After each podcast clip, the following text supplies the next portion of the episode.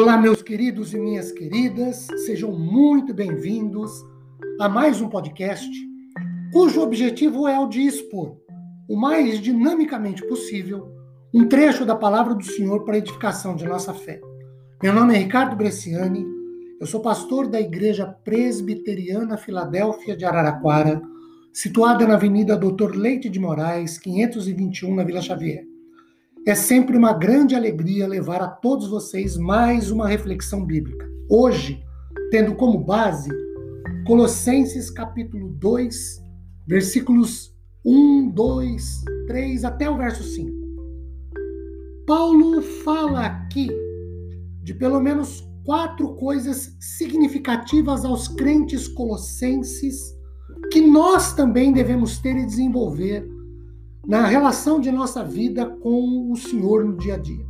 Primeiro, Paulo fala de uma grande luta, esforço, ou trabalho, ou conflito, ou agonia que, em, que empreende a favor dos crentes no verso 1, quando ele diz: Quero que saibam quão grande tem sido a nossa luta por vocês, pelos que moram em Laodiceia e por muitos outros que não me viram face a face.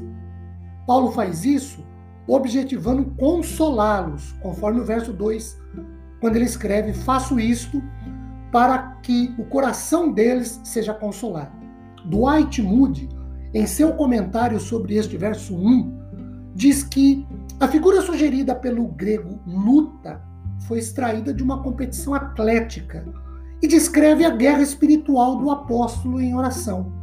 Paulo orou para que os colossenses e os laodicenses, que ao que parece estavam ameaçados da mesma heresia, o gnosticismo, que é um conjunto de correntes filosófico-religiosas sincréticas, oriundas da região do Mediterrâneo durante os, os séculos 1 e 2 depois de Cristo, alicerçado em interpretações de relatos bíblicos e apócrifos pelo viés filosófico platônico e de cultos de mistérios gregos, romanos, orientais. Isso era o gnosticismo.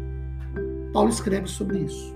Segundo, quando Paulo fala no verso 2 do mistério de Deus, ele deixa claro que esse mistério é Cristo e não os outros, e muito menos os pensamentos filosóficos, filosóficos com os quais os crentes de Colossos eram constantemente atacados pelos gnósticos. Terceiro, quando Paulo fala no verso 3, em quem estão ocultos todos os tesouros da sabedoria e do conhecimento, ele se refere a Cristo. Os tesouros da sabedoria e do conhecimento estão em Cristo. De novo, ele ataca os gnósticos e os pensamentos filosóficos que ele chama no verso 4 de argumentos falaciosos, ou, numa outra tradução, palavras persuasivas.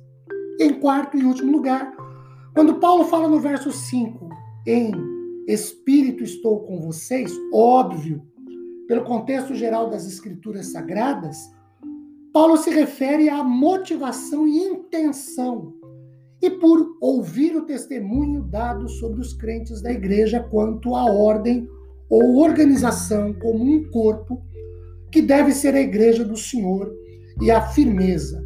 No grego, base firme ou sólida da fé dos colossenses direcionadas em Cristo. Quatro coisas significativas que os crentes devem ter lá em Colossos e nós aqui também.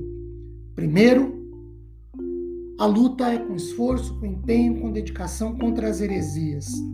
Segundo, o mistério de Deus é Cristo. Terceiro, a sabedoria e o conhecimento se refere a Cristo.